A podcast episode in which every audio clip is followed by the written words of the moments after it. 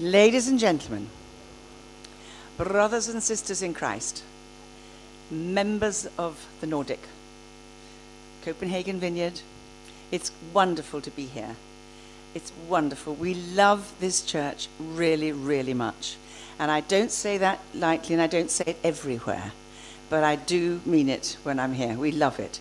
When we were starting our church plant, John Wimber used to telephone sometimes, who was the man who started this vineyard thing all those years ago. And he would telephone to see how we were. And I would say to him, Oh, do let me um, get John to talk to you. He'd love to talk with you. He'll say, How many people are in the church, Eleanor? How's it all going? And I said, Oh, I'll get John. No, he said, I don't want to talk to John. John is just so conservative. He's just so boring the way he tells me things. You are much more fun. You always exaggerate. So here I am to exaggerate that the vineyard around the world is on the move. There are vineyards popping up across the world in ways you couldn't imagine. And just like this church, if you went into a church in the foothills of the Himalayas, in the deepest reaches of Chile, far out on the coasts of Canada, way down to the depths of New Zealand, and you went to a vineyard gathering on a Sunday morning, you wouldn't know it wasn't here. You wouldn't see daylight. People are different, they sing differently, they, they eat different things, their coffee can be different, but there's just, we're family. And it is a really remarkable thing. We were recently in Brazil. We went up a river to visit river churches in Brazil where they love Jesus and they want to be vineyards. And we parked the boat, or whatever you do with a boat. I think you do park it? Dock it, dock it, that's what you do. Anyway, we, we, we tied it up and we paddled in a canoe. I mean, John and me in a canoe, come on. Anyway, as unto the Lord, we were in a canoe. We went up through this little holding with a house and cattle and chickens and people, and they sat around a tree. No instruments, nothing.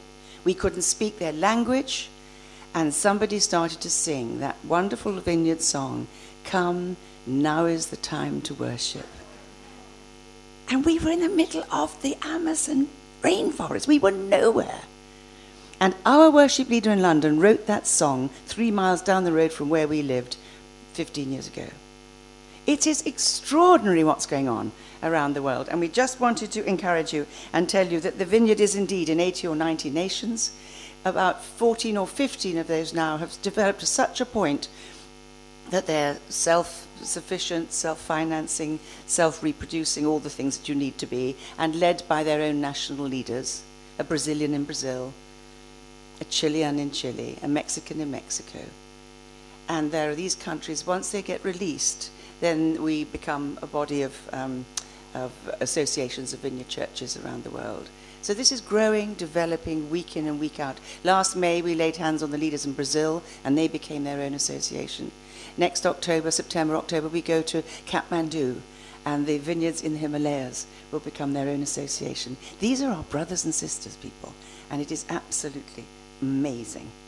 And there's one little story I've given, I'm being given two minutes to tell you one story. And this is really mind blowing. And of course, I don't exaggerate, just hear me when I tell you that about a month ago we had a meeting of the Vineyard International Executive, which John coordinates. And um, we were invited to share a conversation, just a little group of 13 of us, with the Holy Father, Pope Francis, in the Vatican, who wanted to know about the vineyard. Now that is bizarre. So we spent the whole time, we went to Rome and we had our regular meetings there and we met with some cardinals and it was marvelous. And then we were driven into the very, very center of the Vatican. And there on the steps, as we went into the apostolic apartments, under all the paintings by Michelangelo, coming out of the same apartments were the Archbishop of Canterbury and his wife, the head of the Anglican Church worldwide, who are also friends of ours. And there we were on the Vatican steps, the leaders of the Vineyard, the leaders of the Catholic Church, the leaders of the Anglican Episcopal Church around the world, all falling into each other's arms, hugging and getting excited because we are all one in Christ Jesus.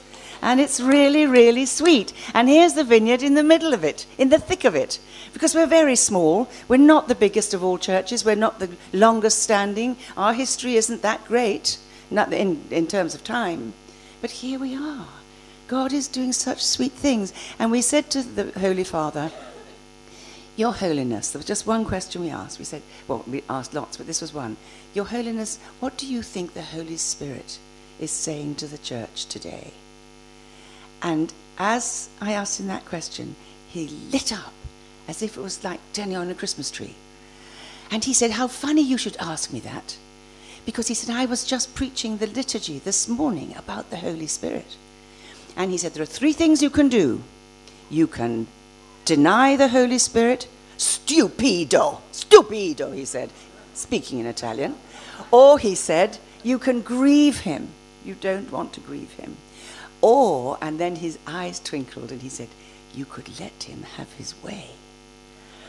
And I thought, Yes! We're, and I said to him, I was so excited. I said, We have the same heart. He said, We do. We have the same heart for Christ and the kingdom and the growth of the church and the cause that we're all a part of. And then just before we left, we said, Might we ask you to pray for us, Holy Father, and might we pray for you? And because we're vineyard people, we clustered around him like a little, you know, football scrum, and we laid hands on him, and we ask for God to protect and keep him through difficult days. So that's what the vineyard is doing.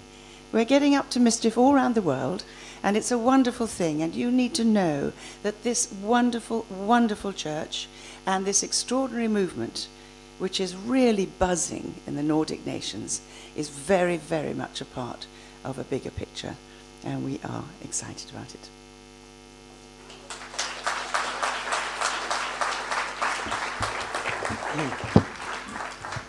Try and follow that.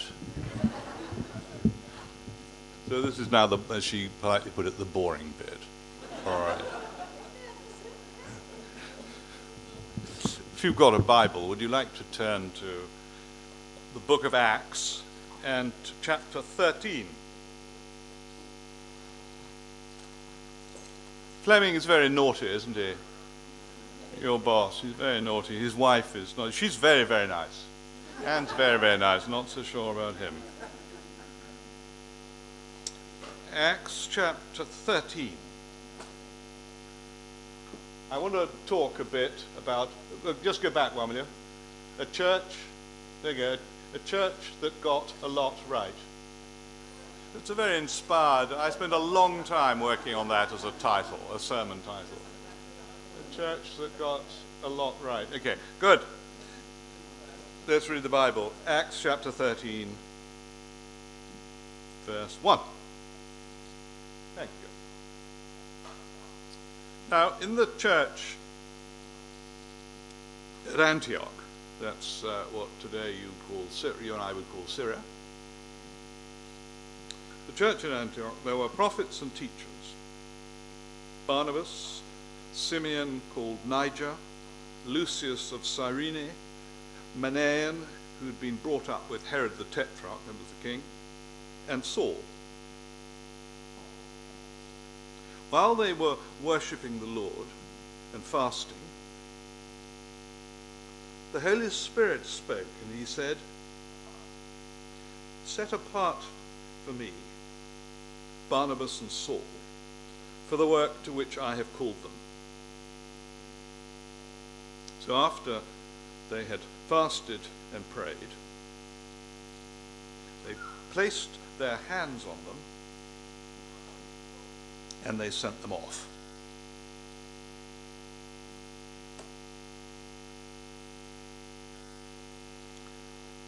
This brief paragraph gives you an insight. It's like putting your face, your eye up to a keyhole in a door, and you get you get a glimpse of what was going on in the church in Antioch at the time. And this particular paragraph records an important moment in an important church of the time. In fact, uh, this particular event is historical in that it was the launch of the project that resulted in you and me hearing about Jesus, because it was the launch of the taking of the good news of the gospel the good news of Jesus out of this part of the world such that it spread worldwide. And I want you to see um, it, it, was a remarkable church. And uh, there is a parallel in the sense that what God is doing in the Nordic nations, and particularly since it's our rabble, our gang, the vineyard, uh, there's a parallel to some of the wonderful things that are happening with you lot in the Copenhagen vineyard and in the Nordic nations. I mean, how do you explain it? Just, just for a moment, look around. Just look at, look at yourselves. And for those of you who are visiting, you can look too. But look, look around. This is the Copenhagen vineyard. Just look around for a moment. I mean, you're, you're a very distinguished looking lot. But you're, you're, you're a mixed bunch, aren't you? And how, you, do you ever ask yourself, how does this come about? How on earth does this come about? Did you ever do um, gymnasium? Did you do study science and in particular fiction? I remember the first, we call it physics. Do you call it physics? Yeah, okay. I remember the first physics lesson I had. We were given literally just an ordinary piece of paper. And then we were given a pot with a whole lot of holes in the top. And when you turned it upside down, it wasn't pepper that came out. It was little tiny chips of metal. We call them iron filings. What do you call them? There you go. And you sprinkle them. And the, so the, the, sh- the sheet of paper was just randomly covered with these iron filings. Just total random. And then we were given a large magnet. You switched it on, and as you put it underneath, did any of you do this? As you put it underneath the piece of paper with the iron filings, the most beautiful pattern emerged. It's called electromagnetism, but you need to worry about that. But it's like a, like a huge sort of double spider's web.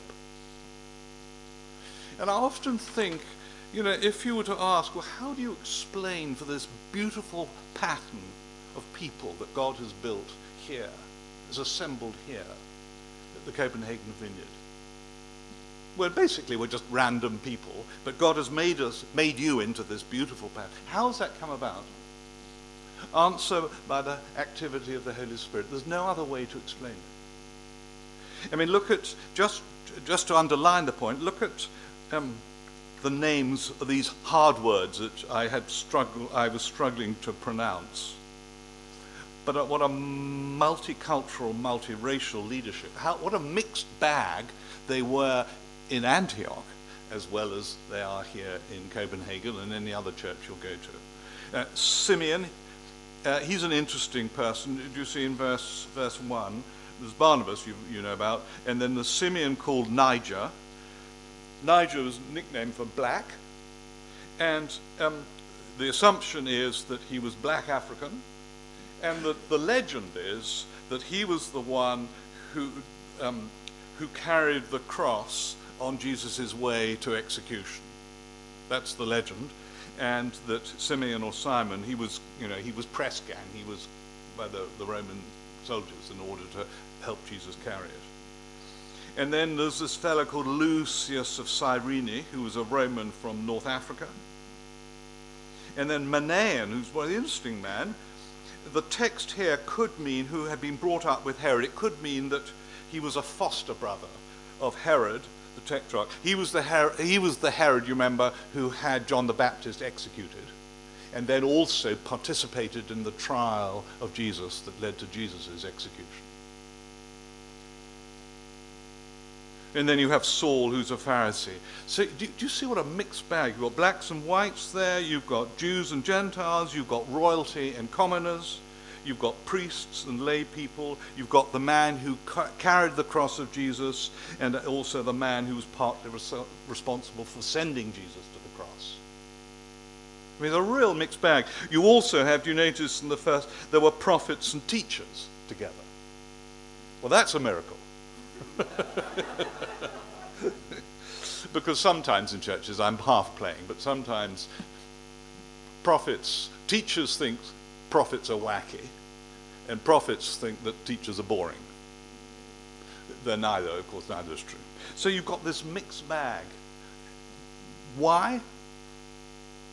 All because of the magnetic power of the Holy Spirit working in the lives of people.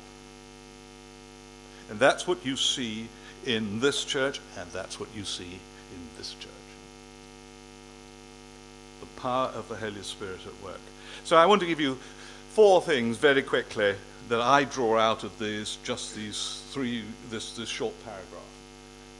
Click. First, a church which d- developed biblical practices.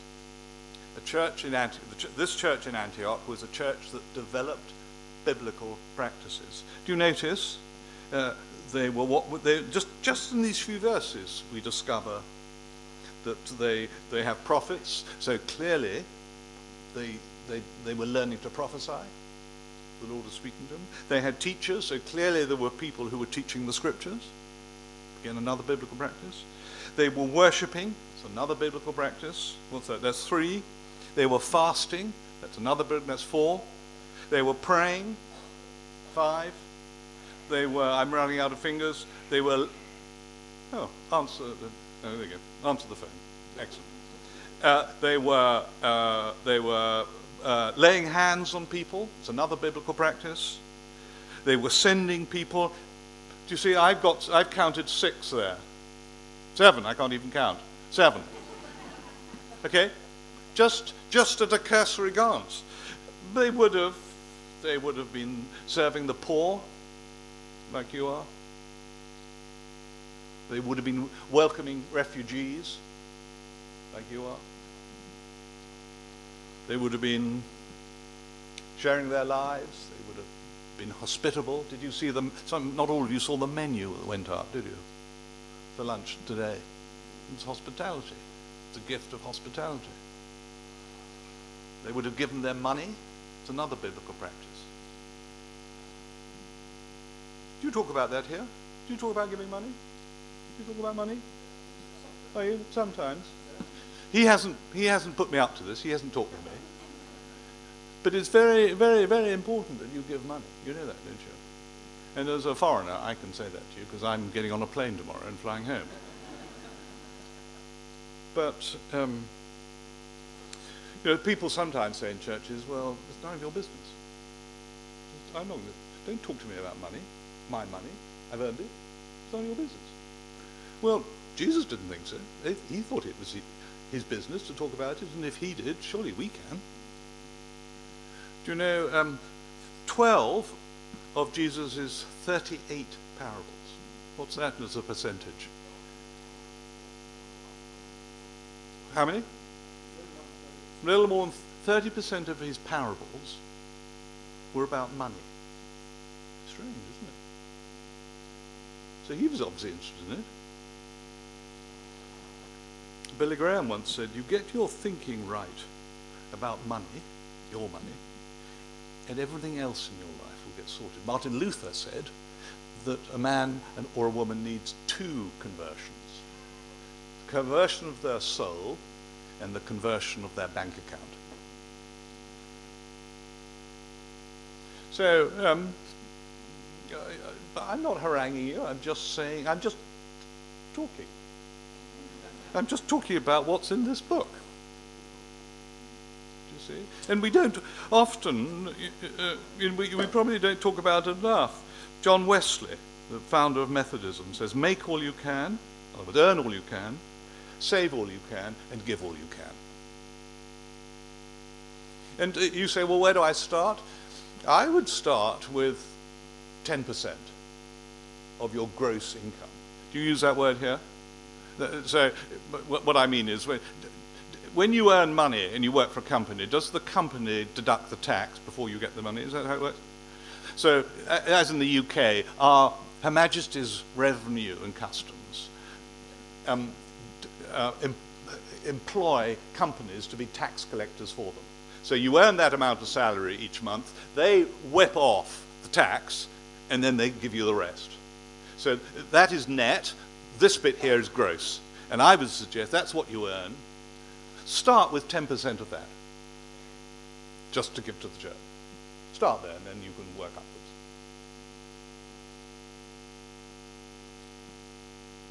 But partly because some of the other things I'm going to talk about. Have you noticed how ministry, serving the Lord, is costly, is expensive? It's expensive of time and energy and money. But what else are we going to give our time and energy and money to? It's so wonderful, serving Jesus, giving, burning yourself out in the best sense, giving your life to your time, your energy, and money to serving Jesus, seeing people, seeing churches grow like this, seeing people's lives change one, one by one. You know, the number of people who've come into this church over the years, because we've hung around a bit, the people who've come broken-hearted, or physically unwell, or marriages in a mess, or children driving them nuts. You know, all these things, or just fearing death, or feeling lonely and isolated, and how one after another they have met with Jesus and their lives have been transformed. It's a wonderful thing. It's a wonderful thing. But that has meant for the people who are here before you, they've given their time, their energy, and their money gladly in the service of Jesus. So a church that had developed biblical practices. Click a church which listened to and obeyed the Holy Spirit. This is verses 2 and 3. Let me read them to you again. While they were worshipping the Lord and fasting, the Holy Spirit said, The Holy Spirit has a voice. The Holy Spirit speaks. He spoke then and he speaks today. It's the most wonderful thing that we don't worship a dumb idol. The distinctive thing about the Christian faith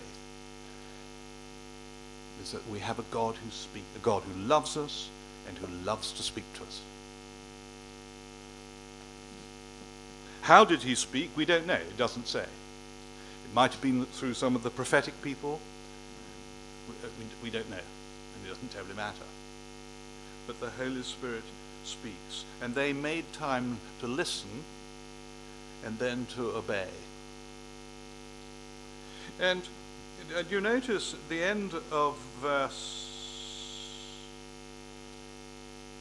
the end of the quotation of what the Spirit of God said, right at the end of verse 2, set apart all among for the work to which I have called them. Do you see? So the underlying assumption there is we have a God who calls a God who summons us, a God who says, I've got a job for you. I've got a job for you. I've got a job for you. And I'm going to speak to you about it so you can go and do it. What an amazing, what an amazing honor. And God presumably could have done it all himself without us, and probably much more efficiently. But he's, chose, he's chosen. I mean, it's amazing that God, in order to accomplish his purposes on earth, he's actually chosen to embrace us and involve us in the process. And he calls us to it. And, and as you know very well, different, different people have different callings. And we're not all jammed into the same mold, so we don't all have to be the same. Some of you are called to be students at this stage in your life. Some of you are called to work in banks, some of you are called to medics, some of you are called to work in factories, some of you work for the council, for the city council, some of you, you know, we have different things to which we're called. But you notice that God calls. He speaks and he calls. Click, number, we're nearly, uh, this isn't too bad, is it? It's like going to the dentist. You think you're going to have a dreadful old time. There's going to be a lot of pain. Actually, so far, it's not bad, is it? No. You wait. Um, uh, it, it was a church which resourced the kingdom's advance. A church that resourced the advance of the kingdom. And I've already uh, um, articulated what that was. In, this, in the case of Antioch, it was a pioneering move, taking the gospel to, essentially to the Gentile world. But again, if you think about the Copenhagen Vineyard just for a moment. You are a church that is resourcing the kingdom's advance. And in many ways, you're mirroring. This is what you are doing in Copenhagen is a mirror of what they were doing in Antioch. And this church is a model. Um, uh, four years ago, you, you, you were sent out with a gang and you went to, he went there. I can't, you, you have such difficult, and then last year, uh, a group was sent to a, 45 minutes south of here, beginning with a K. You know that, do you see? You, the trouble with you people is you have impossible, for an Englishman, you'll have impossible words to pronounce. So you went to the O word and the K word, all right? I'm not going to go, I'm not going to embarrass myself any further. And then um, uh, in Jan, you've just seen it on the screen here, you're going to the A word. Yes, you hear that? Yeah, I got that one. Yes? So there's the, there's the K word, the O word, and the A word. Ice breaking. It's like you, as a, this the Copenhagen Vineyard, you're like an icebreaker. You're allowing people to break into new territory and to break the ice in order to establish churches. Click. Uh, and a church which proved to be very generous. You are a church that has proved to be very generous, as indeed the church in Antioch. You notice that generously, among other things, gener- very generously, they released their leaders. I mean, you can imagine, can't you, that there's a bit of people sucking their teeth when the Holy Spirit spoke and that they were to send off Barnabas and Saul. I mean, you know, as leaders go, they weren't bad, let's put it that way. And they were being sent off. Do you, act, do you see here, actually, there are two callings. Set apart from me, Barnabas and Saul, for the, for the work to which I have called them. So after they had fasted and prayed, they placed their hands on them and sent them off. So one calling was to take these two characters and send them off. But the second calling was the non them, the others, those that were left. They were called to stay. Do you see that? So there were two callings. We tend to focus just on the one. But it was just important in order for the, for the church in Antioch. Some were called to stay and some were called to go. And both were great callings, but they were different. And some of you who are part of this church and are called to stay here.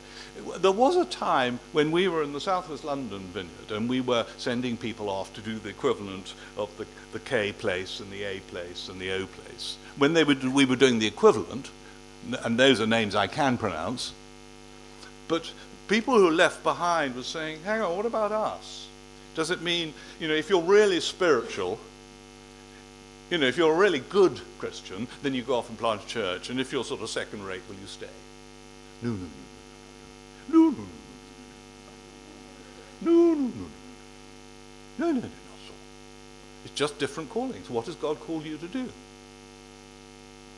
And I, what I want you to see is, and I'm not trying to flatter you, I'm not trying to massage your ego, but I am wanting to point out the truth that it is a remarkable thing that which happened in Antioch. Quite remarkable, and it's the activity of the Holy Spirit. But also, there's a remarkable thing happening in the Nordics. And what God is doing with you as a church. Now, some of you are sitting here, well, I've only been to this church for 20 minutes, or may even be your first, the first time ever you've been to this place. And let me assure you, again, as a foreigner, you, you've, you've, you've picked very wisely, actually. You, will enjoy it here. They're very, despite what they look like, they are very nice. They're very, very nice people. It's a wonderful church. You'll be very welcome here.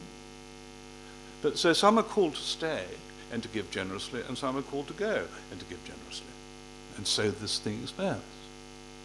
Do you see? Is it because we're so thrilled with the vineyard, do we think the vineyard is you know, the best thing invented since bread was first sliced? No, no, no, no, no. It's just that what God calls us. We love the Catholic Church. You probably gathered. I mean, how did we get into the Vatican? I mean, we pinched ourselves as we walked along those corridors, you know, with Michelangelo sloshing paint around on the roof several hundred years ago. We thought, was, do, have they, have they, is there a spelling mistake? Is there somebody, should have been somebody else here? Because literally on the sort of formal list, there was the Archbishop of Canterbury and then the vineyard. And you have to giggle. You have to giggle. But anyhow, we, love the, we love what God's doing in the Church of England, or the Episcopal Church around the world, in, in the Baptist Church, and in the Salvation Army, and every other bit of the body of Christ you can think of. We love it. Lutheran Church in this country would be important. But God has called us to do this, so we'll get, alongside all of these, we'll do our very best to serve Him and to do what has been put on our plate to deal with. That's how it works. So we don't, as Alan said, we don't think we're better than anybody else, or particularly worse than, by and large. But we are called, and it's such a privilege to be here for us, and I hope you will be encouraged by this. As you continue to expand on and advance these four characteristics of the church in Antioch and of uh, the, Copenhagen Vineyard. And who knows where God's going to take you? take us? Who knows what God is going to do? The answer is none of us know. We just don't know how God is going to use us. So our part is to do what God has put on our plate to do now. Got it? Nod politely. And I finished four minutes early. That deserves a round of thank you. That alone deserves a round of applause.